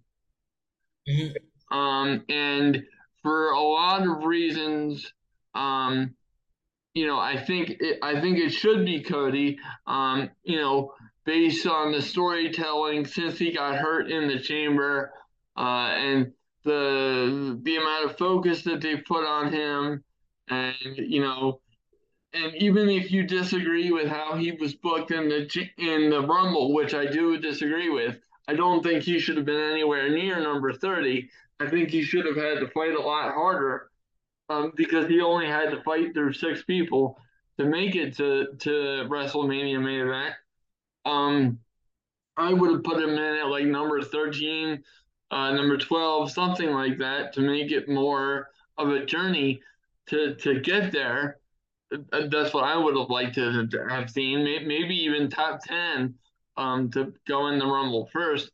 Um, but um, but overall, the, the, the reason why I want to, to see Cody versus Roman was because you could say, you know, this is this is the prince of professional wrestling taking on the king, and it's family versus family royalty of professional wrestling going against each other to to it, it's it's old kingdom versus new kingdom and that in and of itself is classic storytelling and cody rhodes has more um, credibility to take the title from roman than Sami Zayn does based on the story being told even if even if the story between Sami Zayn and Roman Reigns has much more legs to it which it does that part is undisputable. The story between Sami Zayn and Roman Reigns is so much more compelling than Cody and and, and uh, Roman, which I don't. There's no amount of promos between Paul Heyman and and Cody that can fix that. So from that perspective, I can completely understand and sympathize with the argument that it should have been Sami Zayn. Um, the but um, what's your what's your opinion of like why it should be Cody or why it should have been Sammy uh, going into WrestleMania against uh, against uh, Roman? I think uh, Cody's a more believable. The Sami Zayn is uh, this story for Sami Zayn is uh, a lot like uh, the Daniel Bryan story from 2014. Yeah, well, that, and th- that's what I draw comparisons to, and um, but a lot of people would argue that's why it should main event uh, WrestleMania. Um, but um, they, they could give him the title, but then what do you do? You, you're not gonna have Miz like as like a long term champion, right? Then you don't want to just like uh, have him win title only to drop it again. Yeah, and, and that's what that's what I would be concerned about. And the other aspect of it that people aren't thinking about, at least in my opinion, is even Sami Zayn in his interview with Ariel Helwani recently, which I mentioned on a recent episode, even he mentioned like he's a guy that could carry it for six months, but he's not as believable as somebody as Roman Reigns or Cody. Like he said it himself. Um, yeah, I saw that too. So I think that's the reason why um, the decision was made to go with Cody, and also also the story that they're telling with with Cody's dad and the history with Paul Heyman and them trying to make Cody the prince, which in and of itself is a compelling story. Um, Now I do get concerned because we've had very little interaction, if any, between Roman Reigns and Cody with uh, with six weeks to go. Um, but you know, if, if they were gonna pull the trigger with Sammy winning the title, last night would have been the night to do it. Um, you know, and, and at certain points I thought they were gonna do it. Um, you know, that that was awesome. Um, but I think I almost think it would it would be more compelling for everything to come full circle again for Sammy and have like his real family and Kevin Owens help help him dethrone his fake family in in the bloodline. And I think that's where I think that's where the the story was always going to go. All right, so uh, final rating. Um, so in terms of in terms of storytelling, uh, it was a um, it was five. In, in terms of a wrestling match, I would give it a four. Okay, uh, sixty-seven percent give it a five. Well, I can understand that. overall, I give this whole show a B plus. I, I would too. I would I would very comfortably give it an eight out of ten. And uh, we're gonna go into commercial, and we'll be back with all the fun stuff. Okay. All right, Ben, now that we have the two big shows out of the way, it's on to the fun stuff, and I have something for you here. I have a mini NWO trivia for you. Okay, shoot. Question number one. The NWO debuted at what WCW event? Bash at the Beach, Starcade, Sin, or Halloween Havoc? Really? Bash at the beach. Right, I know, I know this. I just uh, this is this is the first question. I don't know. All right, who was the leader of the NWO Wolfpack? Kevin Nash, Scott Hall, Syxx, or Buff Bagwell? Um, it was Kevin Nash. Kevin Nash. Which member of NWO never wrestled in WCW? Booker T, X Pac, Shawn Michaels, or The Big Show? Shawn Michaels. And the last question: Which celebrity, which celebrity was a member of the NWO? Karl Malone, Mike Tyson, Dennis Rodman, or Flo Rida? Um, it was uh, Dennis Rodman. Dennis Rodman, and there you go. That's your trivia. Now, I found this before we went on there. I found this list that I thought was pretty cool. This is a top ten list of ten of ten wrestlers whose ring names are tributes to other wrestlers. Are you ready for this? Yes. I'm gonna go bottom. No, I'm gonna go top to bottom because I don't. I don't. Don't want to scroll all the way down or just to scroll back up. Okay. So at number one, oh no, sorry, it does start at number ten. All right, at number ten we have Dash Wilder. So his is a tribute to dashing Cody Rhodes. Oh, okay. I would not have guessed that. Right. Dusty Rhodes chose the name Dash as a tribute to his son Cody Rhodes, who was dashing Cody Rhodes. Dash and Cody Rhodes would eventually work together when FTR signed with AEW. Very cool. At number nine, we have Simon Gotch, and his name is a tribute to Karl Gotch and Frank Gotch. So Simon Gotch chose his last name as, as a tribute to the legendary grappler Frank Gotch. Simon isn't the only one to take the Gotch name as a tribute to Frank, as legendary wrestler Karl Gotch also took the last name. Very good. At number eight, we have Damien Sandow. And his name is a tribute to one of professional wrestling's greatest pioneers, Billy Sandow. Sandow was part of a group known as the Gold Dust Trio, which included Ed Lewis and Toots Mondt. Mondt would eventually pair up with boxing promoter Jess McMahon to form the Capital Wrestling Corporation, which was the predecessor to the Worldwide Wrestling Federation, the WWF, and eventually the World Wrestling Entertainment.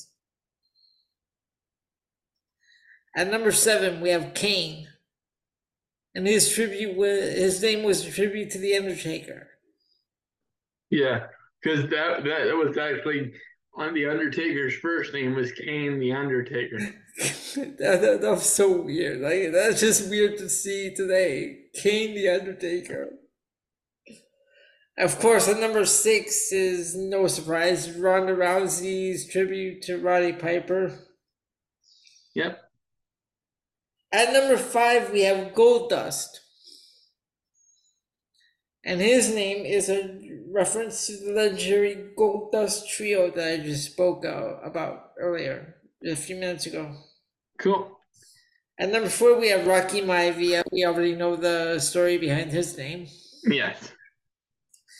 At number three, we have Santino Marella. And his name is tribute to Gorilla Monsoon. How so? Whose uh, real name was Robert Marella. Oh, okay. And at number two, we have Kevin Owens, and his name is a tribute to Owen Hart. Yeah, and his and his son. Yep. And at number one, we have Curtis Axel, of course, the tribute to Curt Hennig and Larry the Axe. Absolutely. Very so, cool. So there's a top ten. Now, I'm gonna we're gonna go into a, a quick commercial because I'm gonna add the names of the next tournament to the wheel, and then we're gonna make matches right here on the air. Very cool. All right, Ben. So we have the tournament lined up. We have all the names lined up for the next tournament. The best wrestling faction entrance. Are you ready for this? Yes, sir. Right here on the air, we're gonna make the matches. So we have all ten names on the wheel. I'm showing my co-host the wheel there. Very cool. All right, we're gonna spin the first one, and who do we have?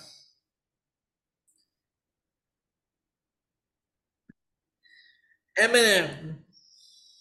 Oh boy. Well, hopefully they get destroyed. Who are they gonna face? Let's take a look. First, are we gonna okay? They're they're they come off the wheel. So who would face Eminem in round one? Let's see. Oh, okay, sure. Eminem versus D Generation X. Well, bye bye, Eminem. That should be an interesting match. So let's see. D Generation X. Alright, so DX is off the list. So we have yeah, we have eight na- eight uh, names left on this list. So here we go. Next match.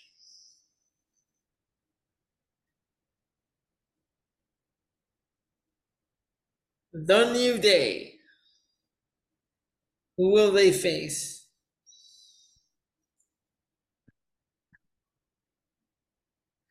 All right, so the New Day will face who? Oh, the New Day versus the Brood. Well, I gotta go for the brood on this one. All right. So we're gonna take these two names off the list. So New Day and the Brood are out. All right, next up we have the Wyatt family versus the Ministry of Darkness. Oh, oh, oh, my god. Oh, shit. Oh, happy, happy, happy. Delightful. Ben, are you happy? yes, I am. Wyatt family versus the Ministry of Darkness. Okay, so we're gonna take the Ministry of Darkness off the list. All right, who is up next?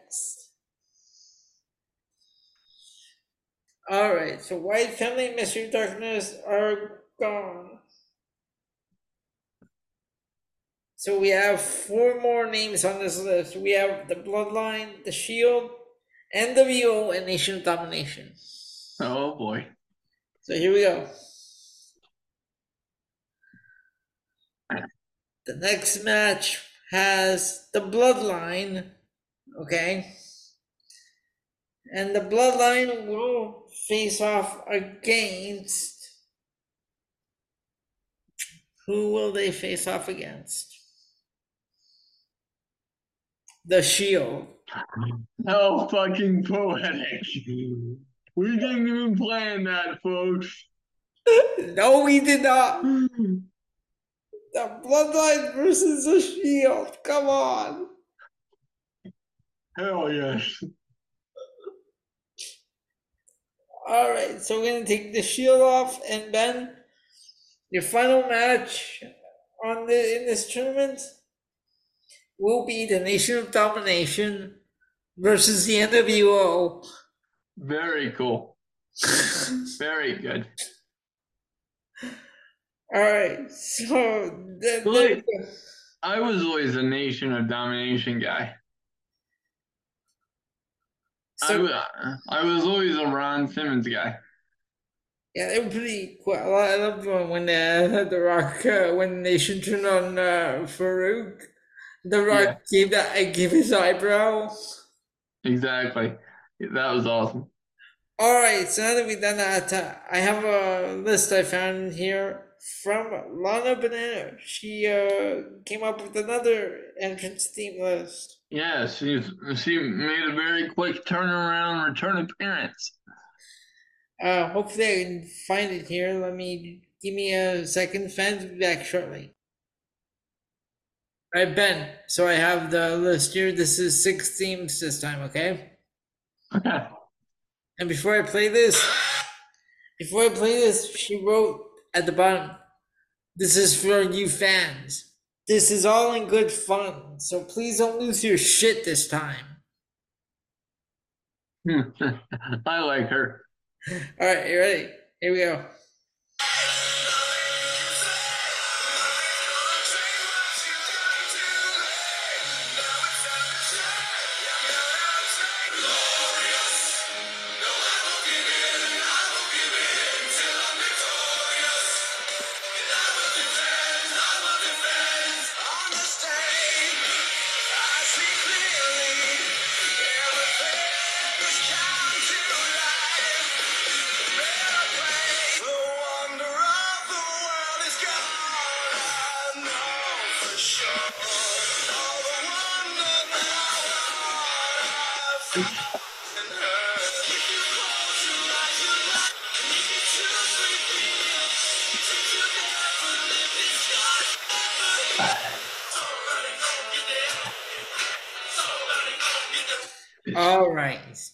The six themes. Absolutely. Here we go. That's a very good list. And number six, Mark Henry.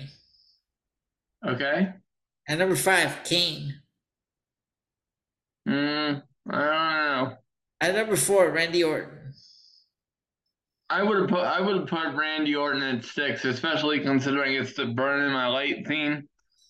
Okay. At number three, Bobby Roode. Okay. At number two, Christian. Uh I would have put that at five. And at number one, Edge. Okay, she redeemed herself there. Okay. So there we go. That's the list that I wanted to look for you that I apparently I I accidentally deleted. So but uh, we got it back. So Ben, give me a second. I'm gonna pull up the playlist for Wrestling Roulette before we close out the show. Okay, cool. All right. I'm pulling up the list. I'm just gonna set it up. All right, Ben, you ready for Wrestling Roulette?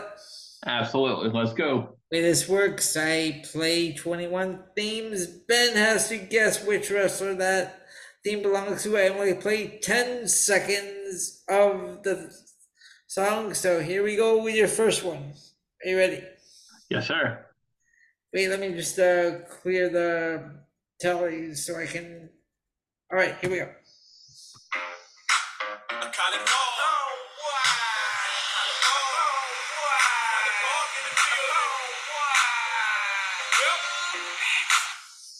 Jonathan Coachman. Jonathan Coachman. I really don't understand how he gets his own theme. Then again, I don't understand how Michael Cole got his own theme. Well, well, I can I can understand Jonathan Coachman more than Michael Cole because Yeah, no, I'm saying that's why. like, Jonathan Coachman was a, a authority figure yeah, but, under Vince. but then Mauro Ranallo had his own theme as well. Well, yeah, but Mauro Ranallo was, was special. Like he deserved his own theme. Yeah. All right, here we go. Number two.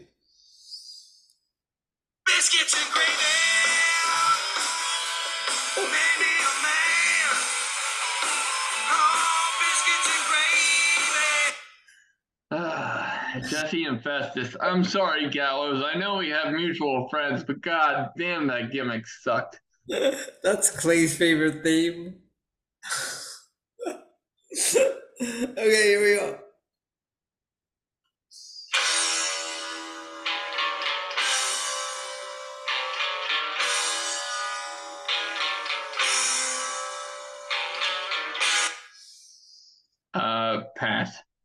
That is Balls Mahoney. Okay. All right, here we go. Number four.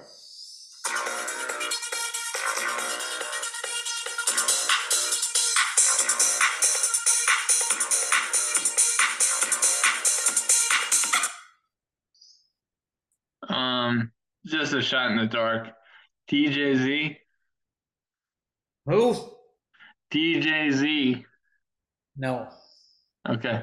that's Layla. Oh, that was terrible. right? Yeah. Number five.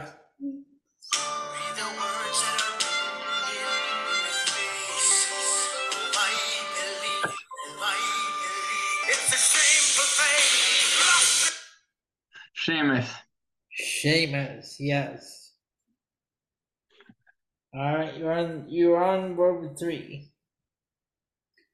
Three, right? Yep. Yeah. All right, here we go. Number six.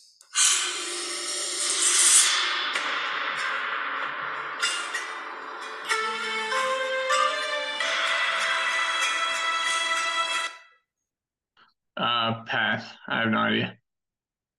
That is Akebono, perhaps the one of the most embarrassing matches in WrestleMania history against the Big Show that sumo match.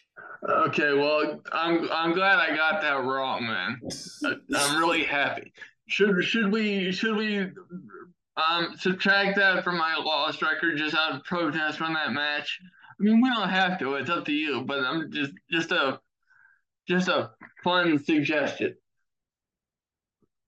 because the subtract you from your loss. You didn't lose or gain anything because you didn't get it. Well well I well I know, but still. You want me to go? You want me to knock you down to back down to two? Uh, yeah. Go ahead. Okay. Just, just you know, because that's terrible. okay. I mean, I mean, you, you you didn't lose or win any point. All right, all right, we'll, we'll, we'll keep it, but but still, that was terrible. All right, here we go. Here's uh, track number seven. You only have you only have two. Here we go.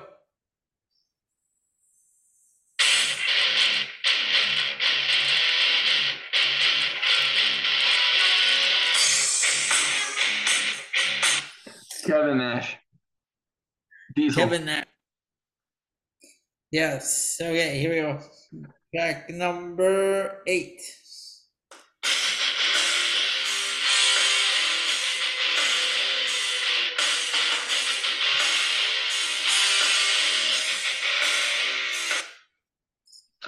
That was the um. That sounds like the old ECW theme. Um. Hmm. Um. Jesus, I I don't know. Uh. Tommy Dreamer. Nope. That is Bobby Lashley. Oh shit. Okay. All right, here we go nine.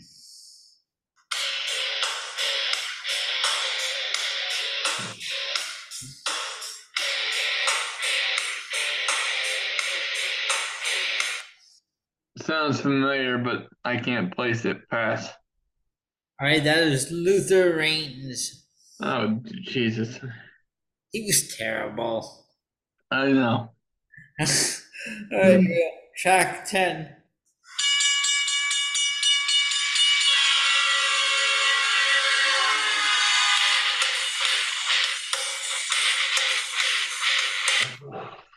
A train.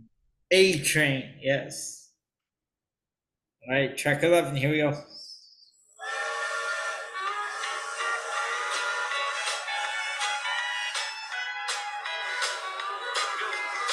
me all American. The Godwins. No, that is Jimmy Wang Yang. Fuck. Te- that's terrible. Oh my gosh, should have stayed with uh, the Young Dragons. All right, here we go. An Asian cowboy. Good God. All right, here we go. Track 12.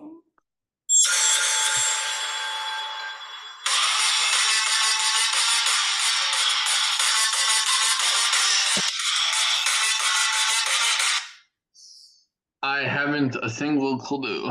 That is Ivy Nile. Well, I I don't watch NXT, so that makes sense. I watched for Tiffany Stratton. okay, yeah. Well, I would too. right, track 13.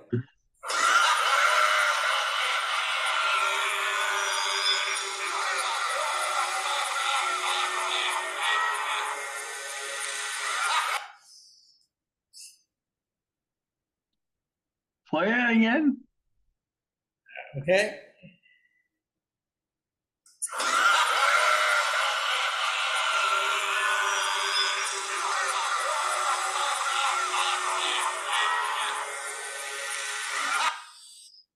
Uh, I have not a clue. That is the Dungeon of Doom, WCW. Oh dear lord. Let me just say, Kevin Sullivan is such a weird guy to talk to. I was supposed to, I, told, I think I told you this story. I was supposed to help him set up his Zoom account. He calls me. He's like, uh, I think I figured it out. I don't really need your help. Then why was I told to help you and run give you a run through of how Zoom works? oh, okay. All right, here we go. Track 14.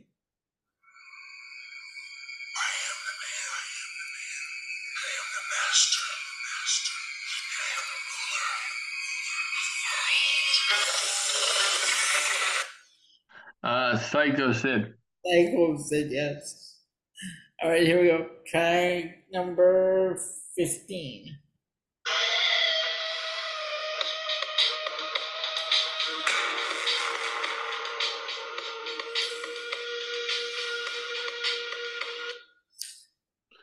I haven't a clue. That is Billy Kidman. Wow, his other theme is so much better. Yes. All right, track number 16. Here we go.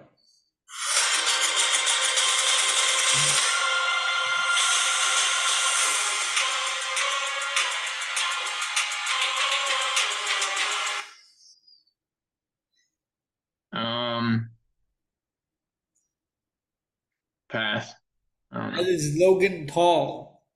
okay, I'm happy I got that wrong. Holy, I'm not like, good lord, I'm, I'm, I'm taking, dude, I'm taking L's, but seriously, some of these L's, I've never been so happy in the history of this game. Right, here we go.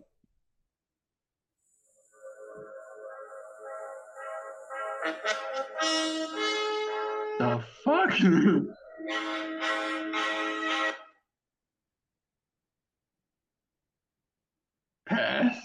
That is the Mountie. Oh Jesus, Jon Moxley would be so upset. Who? Jon Moxley, aka Dean Ambrose. Remember that? Uh, remember that uh, promo he cut where he had um, Daniel Bryan busting the gut. That was the same one. I said that was the Mountie. Yeah, I know. He he impersonated I was afraid. Oh, I think. I, oh, I think I remember. because Dean Ambrose impersonated the Mountie. Yeah, yeah, right, yeah. Now I remember. Yeah, yeah. All right, here we go. Track uh, nineteen. No, yeah, nineteen. Okay.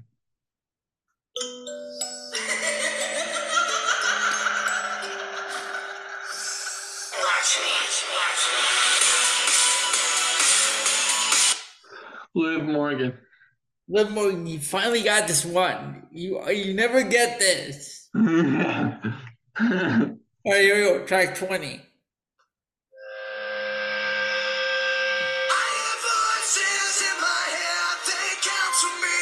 They understand. They talk to me. uh, Randy Orton. Randy Orton. And here's the last one. Are you ready? Yes, sir.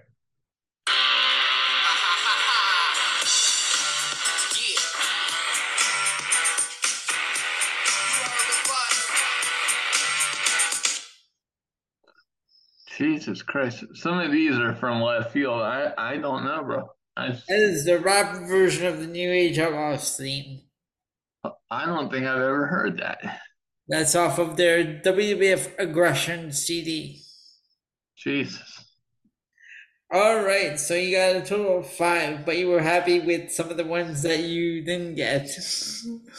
Yeah, that, that was a struggle, but you know that to be honest with you, um I'm not that upset about that one. Like usually I would be very upset, but like I'm not you know, yeah. All right, so Ben, we see the show to a close before we get uh, kicked off by the producer. absolutely. All right, fans, that is it. Uh, we'll do the plugs next Saturday night. So we, so for this episode of the PC Progression Wrestling Podcast, I'm Elio. He's Ben. We will talk to y'all next week. Ben, say goodnight to the fans.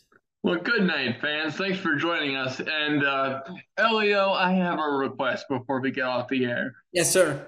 Now, obviously, if you need me, I'm here, but I would really prefer not to do a show until Saturday because uh, I need a week off. We've been doing too many shows. Oh, you have a week off. Well, we were coming back on Saturday. I love you, man, but j- I need my voice box needs a break. Holy shit! All right. But in the in the meantime, folks, this this is the last uh, extended break in the WrestleMania season, so be prepared because the PNC Progression Wrestling Podcast has you covered every step of the way, and we hope you're enjoying every bit of it because we are too. We'll see you next time.